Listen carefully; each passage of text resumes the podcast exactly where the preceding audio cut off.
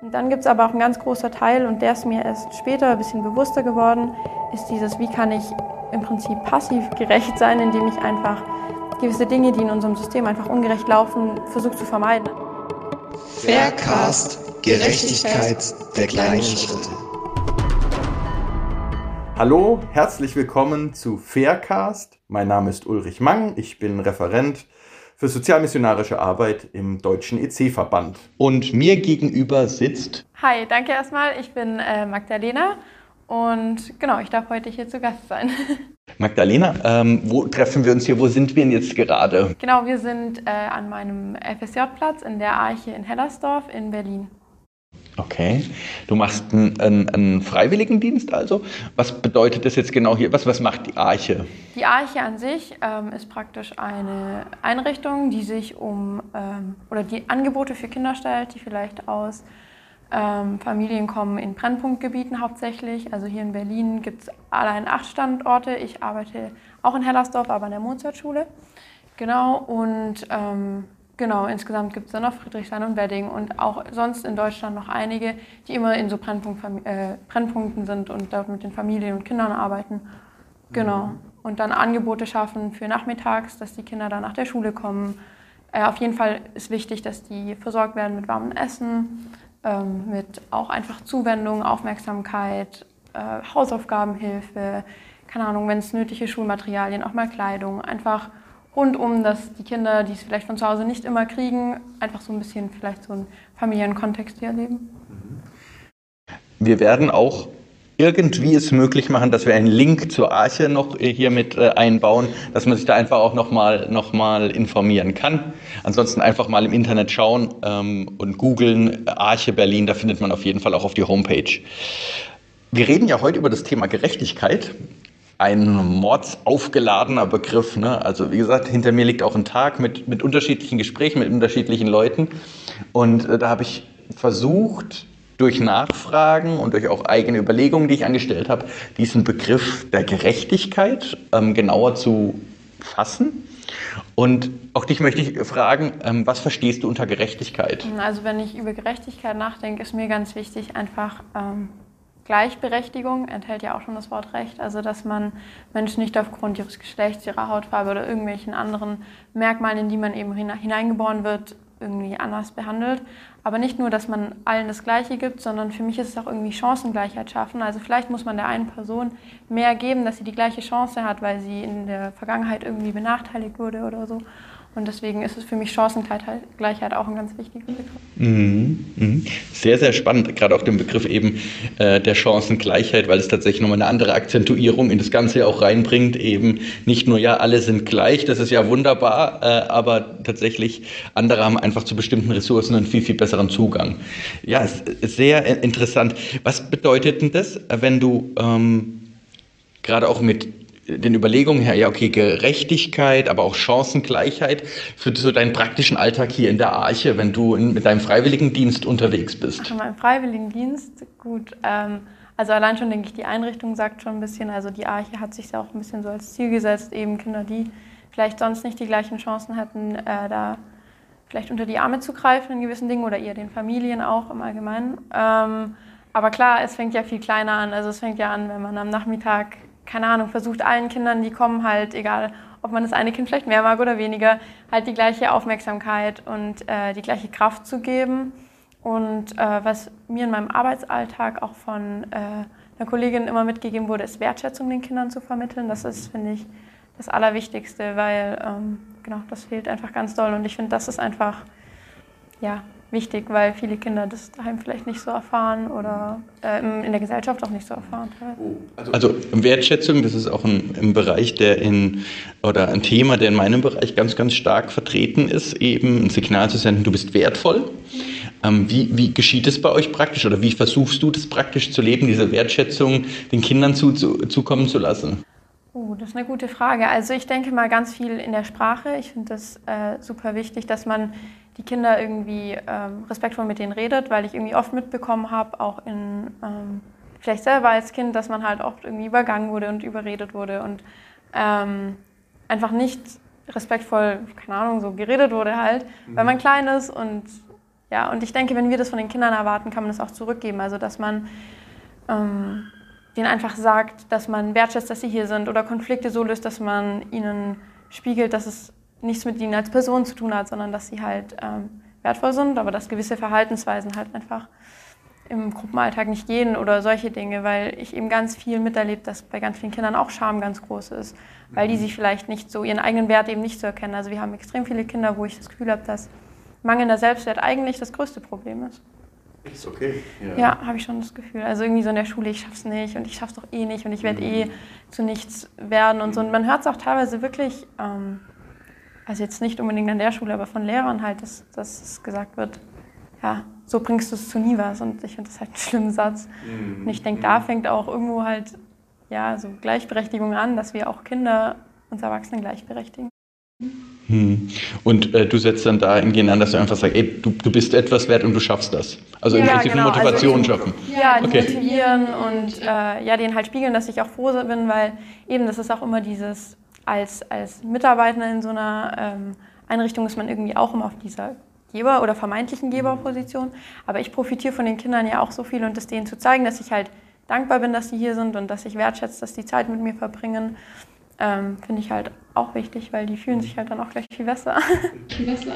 Mal eine kleine, kleine Seitenbemerkung. Was war das, was du von ihnen gelernt hast, wenn du selber sagst, du hast viel gelernt im Umgang mit den Kindern? Ähm, also Dankbarkeit definitiv und irgendwie so richtig der Optimismus. Also ich hatte irgendwie erwartet, dass wenn ich in so eine Brennpunktschule gehe, das dann traurige Gesichter und ich weiß gar nicht, was ich erwartet habe. Ähm, war vielleicht ein bisschen naiv, aber die sind halt, ja, ich weiß gar nicht, wie ich das ausdrücken soll. Ist halt einfach ganz normal und die sind, die sind gut drauf, die sind besser drauf als ich an den meisten Tagen und keine Ahnung, so das kann ich auf jeden Fall von denen mitnehmen, dass die, dass die super gut drauf sind, dass die auch irgendwie super cool mit neuen Leuten umgehen. Also in vielen äh, sozialpädagogischen Einrichtungen oder mit Sozialpädagogen wechselt ja auch das Personal viel und die kriegen viel Personalwechsel mit. Die gehen super offen auf neue Leute zu. Also das ist super mhm. schön zu sehen. Ich kam da an und wurde gleich mit Witzen und so frechen Kommentaren begrüßt. Da war so gar nicht diese anfängliche Kälte irgendwie, sondern ja. sind so super, super äh, offen allen gegenüber. Mhm. Und genau, heißen jeden willkommen. Das finde ich auch sehr schön. Weil ich bin immer eher reserviert am Anfang mit Leuten und äh, ja, das, das legt man dann auch schnell ab in der Arbeit mit Kindern. Wie kam es dazu? Ich weiß, kurz bevor wir jetzt hier die Aufnahme oder das Gespräch gestartet haben, haben wir ja gesprochen, äh, wie du zu dem Thema gekommen bist tatsächlich, Thema Gerechtigkeit, gerade auch Chancengleichheit und so weiter. Kannst du das einfach nochmal kurz erzählen? Also also auf die Arche jetzt oder? Generell zu dem Thema an sich. Zu dem Thema, ach so, ja genau. Also in das Thema bin ich, denke ich, so ein bisschen reingewachsen irgendwann. Also äh, ich bin mit Eltern aufgewachsen, denen irgendwie ein bewusster Lifestyle irgendwie wichtig war, ähm, zu gucken, dass man ähm, gerecht miteinander umgeht, das ist ganz wichtig, aber auch äh, gerecht, Gerechtigkeit vielleicht nach außen hin so ein bisschen lebt. Also guckt, welchen, welchen Fußabdruck man hier hinterlässt auf dieser Erde und ähm, ja, wo man vielleicht helfen kann, weil man einfach gewisse Privilegien hat und wie man die mhm. nutzen kann zum Helfen, genau. Und in die Arche halt dann, keine Ahnung, weil diese Themen eben wichtig sind und ich gesehen habe, dass die Arche das halt unterstützt, das war so der ausschlaggebende Punkt, dass dieses ähm, soziale Gerechtigkeit ja schon hier versucht wird. Wir haben jetzt ganz viel von deiner äh, ähm, von deinem Freiwilligendienst und von der Arche gesprochen. Ähm, ich versuche es nochmal noch mal mit einer Schleife noch vielleicht äh, auf noch alltäglicher, obwohl die Arche ein Teil deines Alltags ist, das weiß ich auch. Ähm, aber mich interessiert immer, ähm, wie lässt du dich selber herausfordern von diesem Thema Gerechtigkeit so in deinem Alltag? Mit Blick, keine Ahnung was, also ich rede jetzt nicht immer nur von Konsum, aber vielleicht einfach auch, wo spielt es noch auf eine andere ähm, Art und Weise in deinem Leben eine Rolle? Ja, ähm, also Konsum ist eigentlich sogar ein ganz guter, ein gutes Stichwort, weil also ich finde, Gerechtigkeit kann man halt in verschiedenen Arten leben und ich bin da selber auf so einer, also ich denke, das ist so eine Art Weg, sehe ich es immer. Und ich bin da selber so ganz in der Anfangsphase ähm, und deswegen lebe ich es an noch nicht so vielen Punkten und noch nicht so groß, wie ich es gerne hätte, aber es ist ja auch Gerechtigkeit der kleinen Schritte hier. Ja. Deswegen bei mir fällt es mir immer auf, so ähm, es gibt so die Art Gerechtigkeit, finde ich, die man so aktiv suchen kann, wenn man irgendwie Menschen darauf hinweist, dass äh, gewisse Dinge jetzt rassistisch waren, sexistisch, also dass man auf Ungerechtigkeit einfach hinweist und versucht, die, ich weiß nicht, besser zu machen oder da aufzuklären. Und dann gibt es aber auch ein ganz großer Teil, und der ist mir erst später ein bisschen bewusster geworden, ist dieses, wie kann ich im Prinzip passiv gerecht sein, indem ich einfach gewisse Dinge, die in unserem System einfach ungerecht laufen, versucht zu vermeiden. Also sprich, irgendwie gerade Konsum ist da ein gutes Thema. Also die Fast-Fashion-Industrie, was die an Ungerechtigkeit halt einfach auslöst, lässt sich ja super einfach vermeiden. Einfach war mir aber nie so bewusst, deswegen habe ich es lange nicht gemacht. Und genau, da ist es jetzt irgendwie zurzeit sehr Thema bei mir, weil das jetzt irgendwie auch sehr aktuell ist, so aufgekommen ist in mir. Hm. Und wie gestaltest du das praktisch? Also wenn du sagst Fast Fashion, also meint einfach schnelle, äh, äh große Stückzahlen, die schnell produziert werden, einen breiten Absatzmarkt eben finden, stark beworben werden und so weiter. Genau, so eben, dass man halt möglichst, also ich, ich kenne es ja selber so, als, als junger Mensch will man irgendwie cool aussehen, man will dazugehören und dann ist es halt am einfachsten, günstig Klamotten zu kaufen, weil man hat ja auch nicht viel Geld. Ich selber lebe ja von einem FSJ-Taschengeld ähm, mhm. und das ist jetzt auch nicht so viel, aber ich habe dann einfach für mich entschieden, dass es ähm, einfach der Preis, den man dafür zahlt, oder der geringe Preis, den man zahlt, den zahlt dann im Prinzip jemand anderes und das war es mir dann nicht mehr wert. Und seitdem habe ich halt mich nach Optionen umgeguckt, weil ich war lang so, hm, ja, es gibt ja auch keine Alternative, ne, ne, ne. Aber das stimmt gar nicht, man muss halt nur vielleicht so zweimal, dreimal hingucken und es gibt ähm, ja zum einen halt Fair Fashion. Ähm, da habe ich mich dann schlau gemacht, gibt es ein paar Marken, ähm, die dann irgendwie so eine transparente Reproduktion und so ähm, gewährleisten. Aber was ich für mich auch entdeckt habe, ist A, weniger zu konsumieren, irgendwie zu gucken, was habe ich noch in meinem Kleiderschrank, was kann ich irgendwie nochmal cool aussehen lassen. Und halt auch wirklich Secondhand. Also muss man auch aufpassen, klar, sorgt auch für schnellen Konsum und schnelles, ach, ich kann es ja wieder verkaufen und so in der Gesellschaft. Aber trotzdem ist es, denke ich, die nachhaltigere Variante. Und äh, ja, also Secondhand habe ich schon auch für mich entdeckt. Das gerade in Berlin, bevor der Lockdown kam, war es auch echt äh, jetzt nicht das Blödste, mal durch die Secondhand-Läden und die Flohmärkte zu stöbern. Das war echt ist ja eine richtige Szene in Berlin, ne? Ja, Mit Secondhand-Ware, genau. findet man hier echt alles, das stimmt. Ja, genau. Und dann auch sonst im Alltag, ich weiß nicht, Veganismus habe ich so ein bisschen für mich entdeckt. Also ich ernähre mich äh, ganz vegetarisch schon seit einer Weile, weil in meinem Sinne von Gerechtigkeit gehören auch Tiere irgendwie mit dazu und die Natur. Und deswegen lebe ich schon, ja, ich weiß gar nicht, jetzt über zehn Jahre vegetarisch, aber jetzt seit vielleicht so ein paar Monaten auch fast vegan schon. Also ich schaffe es nicht immer, ja. aber ähm, ich versuche es auf jeden Fall und das ist auch so ganz alltäglich für mich, wo ich jeden Tag wieder merke, okay, das ist da eine kleine Entscheidung und da eine kleine Entscheidung, die trägt dann zu so einem Gesamtbild vielleicht bei. Du bist ja äh, sehr, sehr breit, also von den Themen und den Bereichen, wo du tatsächlich auch Gerechtigkeit zu leben versuchst, unterwegs. Ähm, und du hast selber auch den, den, den Untertitel anklingen lassen ähm, unseres äh, Podcasts, nämlich den der äh, kleinen Schritte. Äh, wo hast du schon mal Rückschläge erlebt bei diesem, bei diesem äh, Vorhaben? Ja, ich möchte gerecht leben, ich möchte für eine gerechte äh, Welt, für gerechteres Miteinander eintreten. Wo hast du schon mal da Rückschläge erlebt? Uff, also ich muss ehrlich sagen, gerade wenn es um die kleinen Schritte geht, jeden Tag. Also keine Ahnung, ja. an einem Tag kann man dann doch nicht auf den Käse verzichten und am nächsten Tag schafft man es halt nicht, den Kindern geduldig irgendwie umzugehen oder die Wertschätzung zu vermitteln, die man halt gern hätte. Und am nächsten Tag, keine Ahnung, kauft man sich dann vielleicht doch ein paar Sneaker. Ich weiß es nicht, das ist auch bei jedem was anderes. Aber bei mir ist es halt gerade mit dem Veganismus das ist halt auch schwierig, in der WG zu wohnen. Da kocht dann der eine dann doch mal mit und dann isst man das. Keine Ahnung. Ähm, genau, also von dem her denke ich, man scheitert jeden Tag ein klein bisschen daran. Ähm, und gerade ich, wenn ich noch gerade ganz am Anfang bin, dann noch öfter. Mhm. ja. Und das ist ja an sich überhaupt nichts Schlimmes, ja, also dass man bei Vorhaben, die man sich steckt, äh, scheitert. Ähm, also so geht es zumindest mir. Mhm. Aber dennoch ist ja die Frage, äh, wie gehst du mit so einer Situation um? Also keine Ahnung. Man könnte ja jetzt sagen, oh, ich habe jetzt mich, ich möchte mich vegan ernähren, aber ich habe jetzt, oh, der Käse, der sah jetzt so lecker aus und den fand ich so super ähm, und den musste ich jetzt essen. Und dann könnte man jetzt sagen, oh, ich bin danach total am Boden zerstört und ähm, das macht mich jetzt eigentlich total fertig, dass ich damit an meinem eigenen Ideal zerbrochen bin. Also in so eine über in so eine eigene, ja, ich, ich, ich scheitere an meinem eigenen Ideal, dass ich mir hier irgendwie vorzeichne, dass ich leben möchte. Wie gehst du damit um? Wo sagst du, ey, nee, okay, ähm, klar, ich scheitere auf der einen Seite, aber nee, das gibt mir eine Perspektive. Mm, ja, also gerade Veganismus ist da voll das gute Thema, weil ich da echt schon voll oft angefangen habe. Ich glaube, das ist jetzt das vierte Jahr, in dem ich das versuche oder so. Aber es klingt bisher am besten von all den Versuchen. Ähm, ich habe früher irgendwie so ein bisschen nach diesem ganz oder gar nicht Prinzip äh, meinen Fortschritt versucht zu messen und das war ziemlich doof, weil wenn es dann nicht geklappt hat, habe ich halt schnell aufgegeben und gesagt, ich schaff's wohl nicht. Und ich habe mir jetzt nicht als als Vorsatz genommen, hey, jetzt wirst du endlich Veganerin, sondern ich habe einfach gesagt, so, hey, jetzt lässt du mal die Eier weg und dann den Milch und dann den Käse und so weiter. Und das hat halt viel besser geklappt. Also ich lasse mich von meinem eigenen Scheitern eigentlich gar nicht mehr so ähm, einschüchtern oder so. Ich denke mal, das ist halt alltäglich. Also ich versuche es halt immer trotzdem zu sehen, weil manchmal bin ich auch einfach zu ja, großzügig mit mir und dann wird es auch wieder nichts. Aber ich, ich lasse mich halt, also ich nehme das bewusst wahr, aber denke mir so, okay, und am nächsten Tag ist halt wahrscheinlich wieder anders, weil es auch ein bisschen so ein Automatismus, dass es sich wieder einpendelt. Man muss dann gar nicht so denken, oh, jetzt muss ich was anders machen, weil man fällt meistens eh wieder zurück. Mhm. Aber du, du klingst gerade so, als würdest du das selber irgendwie kennen. Wo erlebst du das denn? Ja.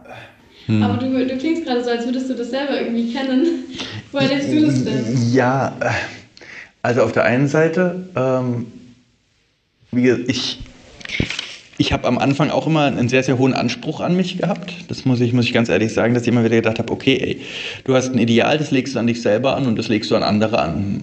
Und interessant war dabei immer, dass ich tatsächlich das Ideal an die anderen viel, viel konsequenter angelegt habe als an mich.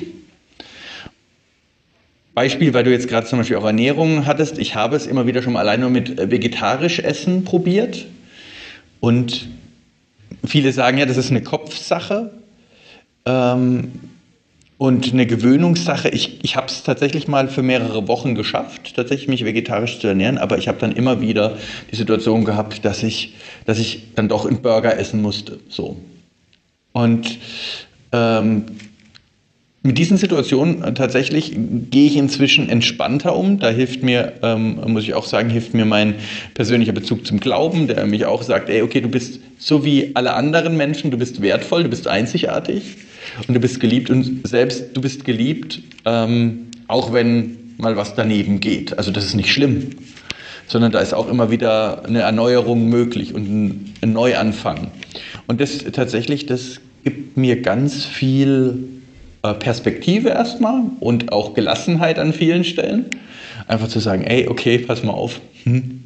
Ähm, ist jetzt halt so, ist jetzt mal wieder in die Hose gegangen äh, an der Stelle, du bist jetzt halt doch wieder ähm, Auto gefahren oder hast doch etwas gekauft, wo du gewusst hast, okay, das passt überhaupt nicht ähm, oder dir war es egal in der Situation, dass in der Folge, und mir geht es ja auch nicht um Moral, ja, und um Moralisieren, das will ich mit gar nicht, weil das führt zu so einer ganz starken Verengung auch im Bereich, wenn ich mich über Gerechtigkeit unterhalten möchte, sondern tatsächlich mir geht es darum, was ist meine eigene Triebfeder und wie geschieht das Ganze. Und wenn meine eigene Triebfeder das Ganze voraussetzt, dass ich ähm, entspannt an die Sachen rangehen kann, aber auch mit einem nötigen Ehrgeiz, sage ich jetzt mal, ähm, dann ist das für mich eine totale Erleichterung. Also von daher, ähm, ich finde meinen Halt, wenn man es mal ganz salopp sagt, ich finde den in meinem Glauben und ähm, genau, das ist, äh, wie gesagt, eine sehr angenehme Sache da einfach auch für mich. Wenn, ähm, was das tatsächlich auch in diesem, in diesem Zusammenhang, ähm, was motiviert dich, ähm, gerecht zu leben? Ähm, ist es einfach eine, eine, Weitsicht, wo du sagst, ja, einfach mir ist es einfach wichtig, ähm, so und so zu leben? Was treibt dich da an? Weil wir gerade auch bei, über meine Motivation jetzt gesprochen haben. Ähm, ich glaube, ich weiß nicht, ob es die eine Sache gibt, aber für mich ist es irgendwie angefangen hat es, dass es mir einfach zu anstrengend war, irgendwie die Augen zuzumachen. Es war eher fast schon, irgendwann habe ich gemerkt, das ist eine bewusste Entscheidung. Alles, was du tust, wurde mir bewusst. Das war nicht mehr so, ja, es macht halt jeder so, sondern ich bin halt auch irgendwie in Berlin, in Berlin in ein Umfeld geraten, wo halt viele Menschen bewusster leben. Das hat es mir einfacher gemacht, aber das hat mir dann hat mich herausgefordert. Das hat mir Herausforderungen gestellt, eben mein eigenes Tun mal zu hinterfragen. Und davor habe ich ganz, ganz lange die Augen zugemacht, weil eigentlich war es mir schon immer bewusst, dass Fast Fashion nicht so gut für die meisten ist und dass vegan Leben mein eigener Anspruch einfach ist. Das wusste ich schon ganz, ganz lang. Und irgendwann wird es immer anstrengender, die Augen davor zu verschließen. Deswegen war es irgendwie fast schon einfacher, dann wirklich zu sagen, okay, und jetzt machst du den Schritt und ziehst die Konsequenz aus dem, was du eigentlich schon lange weißt. Und ich glaube eben, meine Motivation ist auch jetzt, dass als das Ganze so angefangen hat, dass ich merke, wie viel besser sich das eigentlich anfühlt, so ein bisschen Verantwortung für die eigenen Dinge zu ne übernehmen, die man tut. Also, und wie gesagt, ich bin noch mega am Anfang, ich werde noch mega viel lernen. Ähm, aber ich glaube halt zu sehen, hey, das ist wie so aufatmen, das ist die Augen aufmachen und sehen, man hat die Wahl. Also ich dachte auch ganz lange, man hat keine Wahl, man ist halt in so einer Art ungerechten System und ich denke, an vielen Stellen ist man auch dem System irgendwie unterworfen oder keine Ahnung, ist es schwieriger, aber an ganz, ganz vielen Stellen kann man Stellschrauben verändern und ähm, das hat mir irgendwie so viel Spaß gemacht oder das motiviert mich, also so der tägliche Erfolg oder so oder ja, das gute Gefühl, das man auch kriegt und ja, und in der, so im Alltag, wenn man sagt, okay, gerecht leben im Alltag, ist halt auch wirklich so die Rückmeldung, die man kriegt, wenn man ähm, gerade mit Kindern arbeitet und da irgendwie äh, so ein Händchen hat, die merken das, also dass man wertschätzt und dass man versucht, gerecht zu sein. Das merken die schon. Da kriegt man auch direkte Rückmeldung, das motiviert mich auch sehr. Auch wieder im, im Sinne unseres Untertitels, äh, kleine Schritte. Wir haben ja unterschiedliche Zuhörerinnen und Zuhörer hier bei diesem Format und da wird jetzt vielleicht die eine oder der andere gesagt haben, ey, Moment mal, ich finde es total spannend, was Magdalena da jetzt erzählt hat. Ähm, aber ich weiß nicht so recht, wie ich anfangen soll mit dem, mit dem Thema, mit Gerechtigkeit. Und du hast so viele Dinge genannt, so wie Fast Fashion.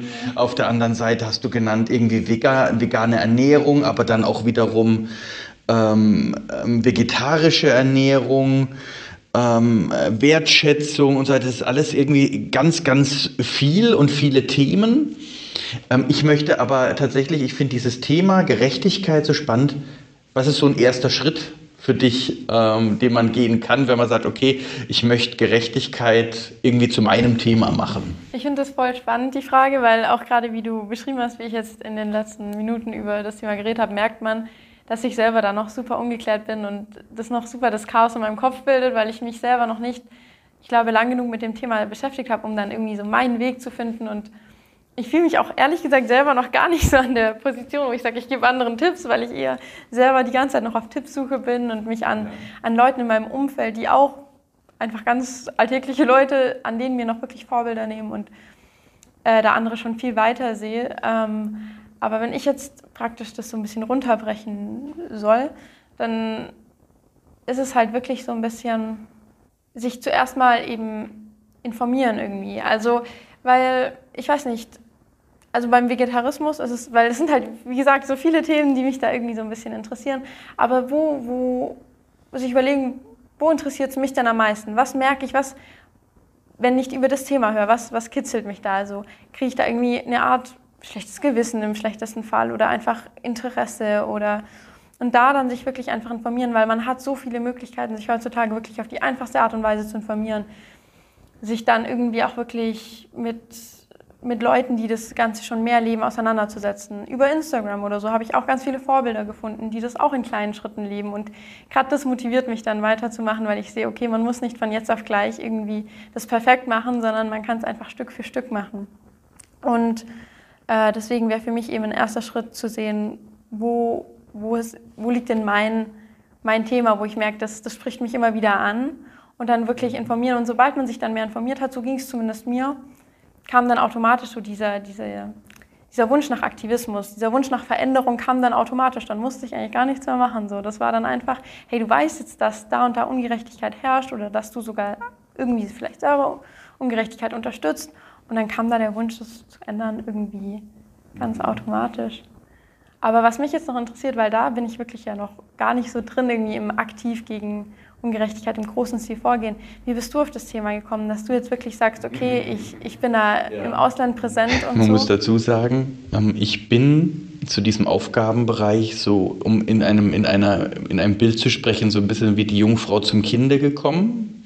In meinem Körper schlagen mehrere Herzen für unterschiedliche Themen.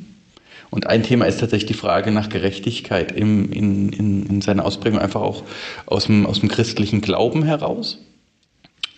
Ich habe äh, lange Zeit mich in unterschiedlichen Bereichen auch da engagiert, habe zum Beispiel in meinem Bereich der Bahnhofsmission äh, mich mal engagiert, wo man eben ähm, A, erstmal Menschen direkt am Bahnhof hilft, ganz praktisch durch Einstiegshilfen aber wo du auch mit Menschen zu tun hast, denen es sozial nicht so gut geht, die äh, Situationen in ihrem Leben gehabt haben, die sie aus der Bahn geworfen haben, die keine Räume mehr hatten tatsächlich, wo sie Halt gefunden haben. Das war so das eine.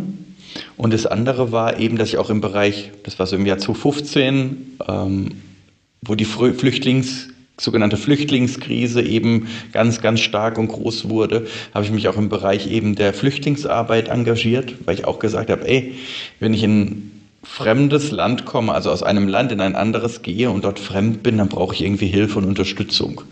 Und so eine Hilflosigkeit, das ist, Hilflosigkeit ist für mich auch immer eine Sache von der Frage nach Gerechtigkeit. Und es kam so zusammen und dann kam ein heutiger Kollege von mir, den ich von früher kenne, ähm, tatsächlich auf mich zu und hat gefragt, ey Ulrich, da ist eine Stelle frei. Ich kannte tatsächlich, da ich ursprünglich auch aus dem EC bin, ich kannte die sozialmissionarische Arbeit, eben kannte ich. Und so kam das dann eben ins Rollen. Da war ein Teil tatsächlich schon da, eben diese Arbeit in Indien und in Nepal, auch noch in einem, einem weiteren Projekt eben in Litauen, einem äh, Kinderprojekt. Ich habe tatsächlich gemerkt, dass hier dieser Platz ist, an dem ich sein soll, zum einen und auch sein möchte. Ähm, ich merke tatsächlich, dass ich hier ganz viel lernen kann in einem bestimmten Bereich. Eben, was es bedeutet, sich für Gerechtigkeit einzusetzen, bedeutet, dass ich mich mit beispielsweise mit Zahlen auseinandersetze. Äh, und für jemand, der per se nicht so gut mit Zahlen kann, wie ich das äh, nun mal bin, ähm, ist das eine Herausforderung tatsächlich in dieser Hinsicht für mich.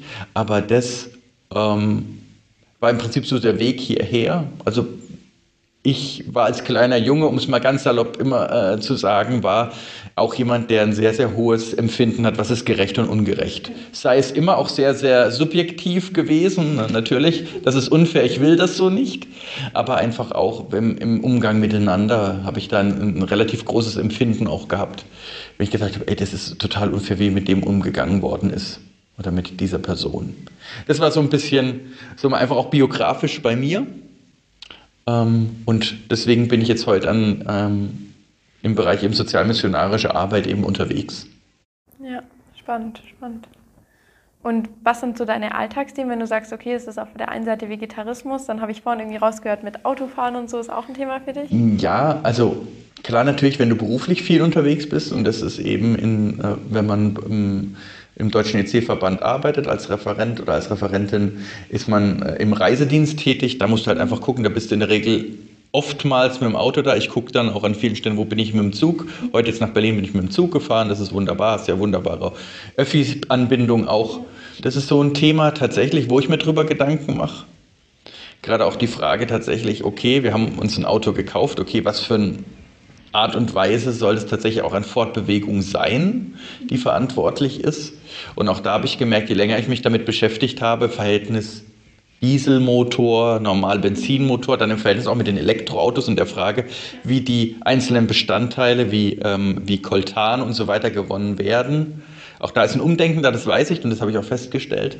Aber nichtsdestotrotz kommen da dann Fragen auch dahingehend sicherlich mit Nachhaltigkeit eben rein, was einfach auch mit äh, Verbrauch auf eine längere Strecke und wie gesagt, ich bin immer lange Strecken unterwegs einhergeht und so weiter. Also da bin ich tatsächlich immer wieder in der Herausforderung, absolut. Dann eben Ernährung, äh, definitiv. Also wir versuchen, meine Familie und ich, wir versuchen uns nachhaltig zu äh, ernähren, zu gucken, okay, wo kommen die Sachen her? Wie ist die Situation aber auch vor Ort? Mhm und wie kann man vielleicht auch perspektivisch in diese Strukturen, die tatsächlich diese Beschaffung von Nahrungsmitteln eben ähm, beinhalten, ähm, wie kann man da rein investieren? Also auch da auf eine Nachhaltigkeit und auf eine Fairness aus sein. Da gucke guck ich und das fordert heraus, gerade wenn man eigentlich in einem äh, Supermarkt zu jeder Tages- und Nachtzeit Physalis bekommt oder Ananas und so weiter das, äh, das ist eine Herausforderung, aber dann eben auch gerade Thema Schöpfung und Tiere und so weiter, eben Fleischkonsum ähm, ist auch eine Herausforderung, vor der ich stehe. Wie gesagt, dadurch, dass mir schwerfällt, tatsächlich diesen Sprung ähm, zum Vegetarier-Sein eben zu schaffen. Ich versuche es darüber auszugleichen, dass ich dann halt einfach sage, okay, ähm, es muss jetzt nicht Fleisch in Masse sein, sondern in Klasse. Und ich finde es schön und spannend zu sagen, okay, ich guck, ist schön, wenn ich das Tier, jetzt salopp gesagt, das Tier, was da bei mir auf dem Teller liegt, irgendwie vorher schon mal auf einer Weide gesehen habe oder so. Oder ich kenne zumindest der, der das Tier geschlachtet hat und der mir sagt, ja, das stammt jetzt ähm, von einem äh, Tier, das bei mir hier auf der Weide stand. Ja.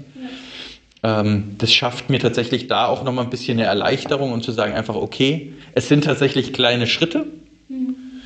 ähm, die aber bedeuten tatsächlich, es hat schon Auswirkungen und das ist, glaube ich, auch der Punkt, den ich so ähm, sehe, dass man einfach mal versucht zu gehen und äh, zu, auch dann mal zu stolpern und zu stürzen, aber dann auch sagt, okay, komm, ich mache wieder weiter. Ja. Das ist so ein bisschen da meine Überlegung hinter. Genau. Ja, finde ich cool. Also man hört auch richtig raus, eben dieses, bei allem so ein bisschen dieses Bewusstsein. Also weil ich, ich glaube, das ist so, ich weiß nicht, bei mir zumindest eine Zeit lang wie total verloren gegangen, äh, dass man sich überhaupt bewusst macht, was man alles für Wirkungsketten auslöst, den ganzen Tag. Man ist ja die ganze Zeit im, im Austausch und im, im, in Verbindung mit allen Menschen. Mhm. Und dass man sich eben bewusst macht, was jede Einzelne so tat. So, egal, ob das jetzt positiv, negativ ist, löst auch manchmal so einen Druck auf, wenn man sagt, alles, was man macht, hat irgendwie wieder eine Auswirkung. Aber sich das bewusst sein ist auch voll schön, weil dann merkt man, wie viel Macht man eigentlich auch hat, was zum Besseren umzuwenden. Mhm. Unbedingt, unbedingt. Mhm. Unbedingt, unbedingt. Ähm, tatsächlich, und das ist ja auch so ein bisschen die Idee hinter diesem Format, wir wollen sensibilisieren nochmal. Ah, es ist, wie gesagt, wie wir am Anfang schon gesagt haben, ein Riesenthema, Gerechtigkeit. Ähm, ähm, aber auf der anderen Seite, weil es so groß ist, geht auch an manchen Stellen, habe ich so manchmal das Gefühl, geht der Bezug so ein bisschen auch verloren. Und darüber nochmal zu sagen, ey, okay, es hat bewusst mit deinem Alltag zu tun, ohne zu moralisieren, sondern einfach zu sagen, ey, hier, seid ihr darüber bewusst? Ja. Und sag, klär das für dich, ob das für dich so, wie es ist, okay ist oder nicht das entlastet erstmal mich raus aus dem Moralisieren, sondern einfach nur zu sensibilisieren. Das ist immer so mein Voll. Punkt. Und ehrlich gesagt, mein ähm, eigener Maßstab ist da selber auch noch. Vor allem also komme ich auch aus dieser Schiene raus, ich muss die Situation bewerten. Wo wir wieder bei diesem, welchen Maßstab lege ich an mich und an andere auch bin. Wie dein Podcast so wird und so und wen du sonst noch so trifft. Da war ich total, habe ich mich total unter Druck gefühlt, so, je, ich mache ja gar nicht so viel wie die anderen. Äh, keine Ahnung, teilweise bedeutende Leute, die du da so triffst und so. Und dann dachte ich auch, ja, vielleicht ist ja gerade das, das Ziel, dass halt Leute sehen, okay, es ist halt irgendwie einfach auch ein Mädchen, das äh, lebt wie, keine Ahnung, all die Zuhörer da draußen und es auch irgendwie jeden Tag so ein bisschen halt versucht. Darum geht es. Wir wollen, wir wollen zeigen, oder ich, ich möchte tatsächlich in den Gesprächen zeigen, es ist was Alltägliches. Es ist was Alltägliches. Und da gibt es alte Hasen. Und ich habe heute bei den Gesprächen, die ich geführt habe, genauso sehr, sehr viel zugelernt, auch jetzt wie in dem Gespräch mit dir ähm, sehr, sehr viel dazugelernt und ich glaube, das ist tatsächlich ist als ein Anstoß zu sehen, sich damit zu beschäftigen. Und so wie du auch am Anfang fand ich sehr schönes Bild, du bist da auf dem Weg und ich glaube, das ist eine sehr, sehr positive und eine sehr, sehr gute Sache. Und ähm, da wünsche ich dir auf jeden Fall alles Gute zu und ich bin sehr, sehr gespannt, wie dein Weg da noch sein wird. Äh, und danke dir jetzt immer fürs Gespräch. Ja, ich bedanke mich auch. Es war wirklich richtig schön, hat mich nochmal richtig motiviert, auf meinem Weg weiterzugehen. Ich freue mich schon richtig. Faircast, Gerechtigkeit der kleinen Schritte.